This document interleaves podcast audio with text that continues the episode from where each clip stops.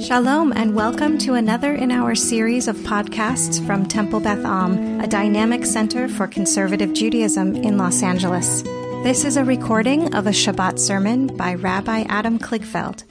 Elias and I have something in common. The first words of Torah we ever read from the Torah were from Parshat Bamidbar. My bar mitzvah was this parsha, you know, a couple years ago.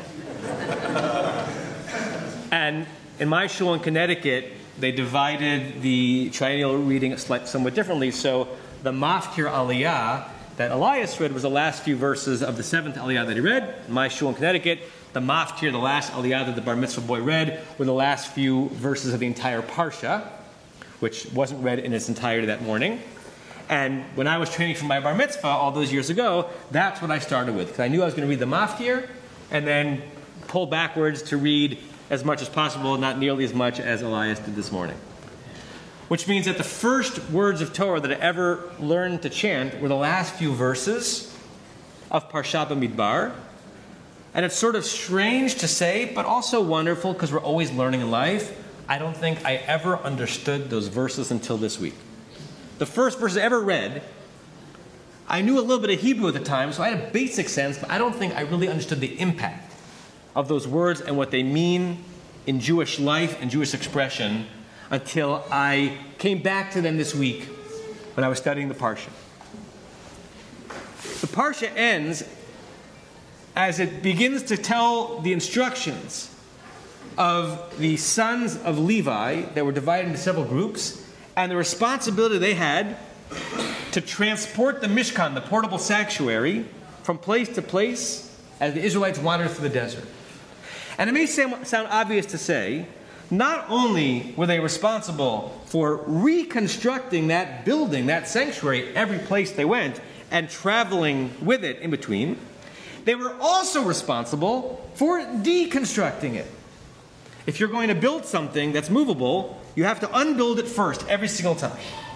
Which means that these children of priests, who were the the functionaries of the spiritual life of ancient Israel had the job of packing and unpacking, building and breaking down. And the Torah says something very severe, specifically about the breaking down part, the unpacking part. The Torah says, Al tachritu et shevet mishpachat hakati. Let not the Kohatites, as one of the sub tribes of Levi, let them not be destroyed from the rest of their tribe. Why would they be destroyed? Zot asulahem, do this for them. V'chayu v'lo yamutu, so that they will live and not die. Begishtam et kodesh hakodeshim, when they come close to the holy of holies, in order to start breaking it down to prepare it for transport. Aharon of Anav Aaron and his sons will come. V'samu tam ish ish el vodato v'el masa'o and place each of those people in the positions that they have been assigned in this job of breaking down the Mishkan.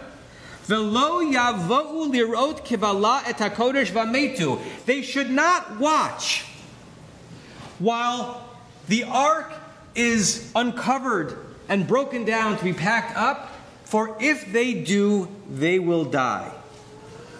Now, the Torah is filled with punishments that seem more severe for the transgression than we would think in the modern sense of society. But this is pretty brutal. They are tasked with the responsibility of transporting this holy object, this holy room, this holy appurtenances to the Mishkan. And they can't even look when the parochet is taken off the Aron Hakodesh and when the Holy of Holies is expo- exposed, and if they do, they will die. There are two main thrusts of opinion in the Midrashic and the medieval commentaries as to why. One of them is it's too hot, it's too nuclear. You're not allowed to look into the face of God, and this is where the face of God is most present in the world. So almost you know, think Raiders of the Lost Ark, you have to like avert your eyes because there's something too intense about the spiritual capacity of that object, and if they look at it, they will die because it'll be too much. I prefer the second interpretation, offered by several people, including the Ibn Ezra, who was a great Spanish medieval grammarian, and commentary. He says the problem is not that it's too sacred for them, it's that if they watch the sacred in the act of being broken down into the mundane, it will lose its sanctity. And they'll start looking at the tabernacle as a prop, something they have to do as part of their daily obligations, rather than this fully constructed home for God. The tabernacle does have to be transported, but it has to be done somehow preserving the sanctity of it so that the people's reverence for it will not be diminished. I want you to know that I never really thought about that as I read those verses before. And on some level, as I understand it, because as a rabbi and as a functionary in the synagogue, on the one hand, I'm involved with the Sefer Torah for its most sacred purposes, when it's brought out with great fanfare and read with love and reverence. And sometimes I'm transporting it from room to room. And sometimes I go into the sanctuary, Rabbi Chorny goes in the sanctuary the day before to make sure it's rolled to the right place. We open the ark, we don't sing by even so our own, and we take it out of the table, and we're not saying any blessings, and we're checking and we're rolling it. And in those moments, not because we wanted to, but because this is human nature, it's possible for the holiest object in our tradition to become something much less, momentarily. I know and I get that uh, when families are coming to celebrate their bar mitzvah and they come for rehearsal and they took pictures, and the pictures are lovely, and I'm so happy I have pictures from my bar mitzvah, and I'm so happy that all of you have pictures from your kids' b'nai mitzvah. And sometimes when the Torah comes out of the ark for a photo op, it makes me a little sad that the object, which is supposed to be the focus of so much sanctified attention, is sometimes, quote unquote, just the thing that's held in a picture. A picture which we're going to be glad to have afterwards. But is there some diminution of the sanctity when we allow ourselves to be so casual with it? That's Ibn Ezra's concern on this verse. What's fascinating is, and I learned this from a colleague, Rabbi Aviva Richman, uh, who is a rabbi at the Hadar Institute in New York, that this law changed throughout Israelite history. This was the law in the desert when the Mishkan was new and when they were just beginning to figure out how to relate to the sanctified, sanctified things in the world. But according to the following source in the Talmud, once the temple stood permanently in Jerusalem and had become for centuries a regular part of Israelite practice and Israelite worship, the relationship between the uh, most sanctified part of the temple and the Israelites, the Jews at the time, changed. Amar Rav Katina, Rabbi Katina said this is in Masechet Yoma, the tractate of Talmud dealing with mostly with Yom Kippurim. B'sha'asha Yisrael olin leregel, when Israelites would come and make a pilgrimage to Jerusalem, specifically for the three yontifs. They would come into the holiest holies, and the Kohanim would pull back the curtain and allow them to see the very thing that even the Kohen's children were allowed to see in the desert. Umarin lahem kruvim. They would show them the cherubs, those kruvim, those cherubs that were on top of the ark, that would flank the doors to the ark. Shehayum orin zebazed, that they were kind of in, uh, next to one another and in, illuminating one another. The omrim lahem, and the Israelites, the Jews would say to them, Ra'u chibatchem lifnei makom. Look at these cherubs, these inanimate beings angel like structures flanking the ark. Behold, chibatchem, how much you love in front of the Holy One, kichibat zakar, zachar nakiba, like the love between a man and a woman. It's an entirely different message. In the desert was the message don't get too close. Because if you get too close, it will no longer nearly as be as special. There's some distance required in things of sanctity. And once the temple stood in Jerusalem, it was the opposite. You've come to pay a visit to the temple of Jerusalem? Come! Come as close in as you can, even up to the point where the cherubs are expressing love for each other, inanimate love, in front of God. How wonderful that you can see how everything works in the Mishkan. It went from a concern lest by seeing how the sausage is made, as it were, you no longer want to eat the meal, to inviting people to come in as close as possible so they could be intimate with the most important aspect of Jewish expression and prayer. According to Rabbi, Rabbi Richman, this has to do with what happens when relationship and love matures. In the beginning, whether your relationship is with the something sacred or one another, there is coyness, there is flirtation, there is a sense that not everything is exposed to one another. Because if you expose everything to one another, then there's nothing hidden, there's no mystery, some of the spark is gone. And at some point, after years and decades of love and marriage and relationship with a synagogue, you see everything. Nothing is hidden. On some level, that's extraordinary that you can get that close to a person and that get, get that close to an idea. And on some level, something is missing. Something dies a little bit at that stage and therefore needs a certain amount of the original approach, approach in order for the beauty and the specialness to be reawakened. When I gave the title for this Dvar Torah in the email that went out, I was speaking about the Mishkan and also speaking about the synagogue in Skopje, North Macedonia, where 38 members of our community were uh, not for Shabbat, but about two weeks ago as we were on our shul trip to the Balkans. We had a phenomenal 12 day trip to Bulgaria, northern Greece, and the country of North Macedonia, one of the seven countries that was once Yugoslavia. It was a fascinating learning experience. It was a lot of fun too because it was a vacation on the road, but also a tremendous trip uh, learning new things about Balkan Jewish life uh, and their experience in the Shoah and the Holocaust, things that, frankly, even educated Jews who grew up in an Ashkenazi world focusing on Russia, Poland, and Ukraine know very little about when it comes to their experience in the Shoah, and I put myself in that category. I studied essentially Holocaust history throughout most of college, and I knew nothing of these stories.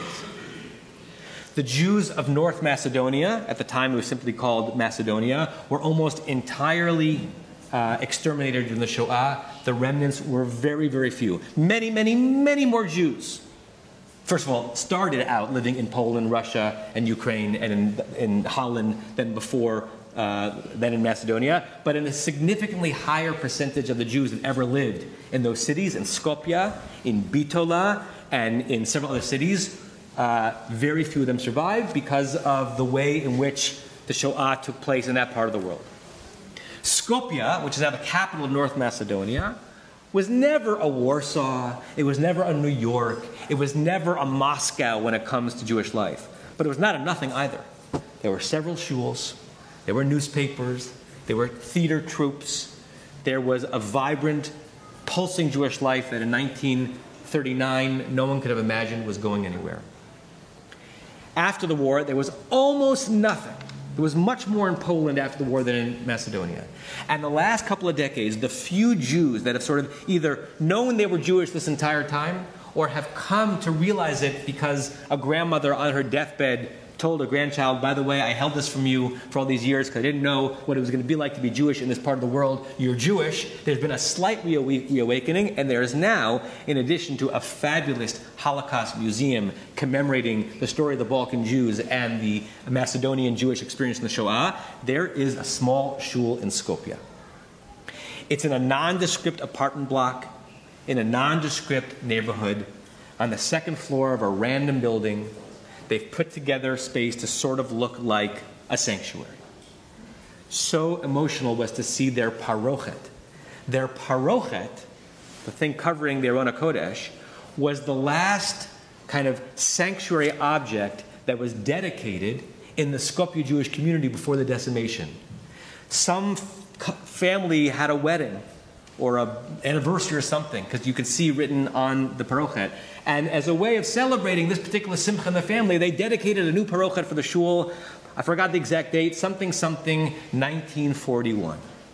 They had no idea, of course, that they were rearranging deck chairs on the Titanic, as it were. They were dedicating new sacred objects for a Jewish community they figured will always be there.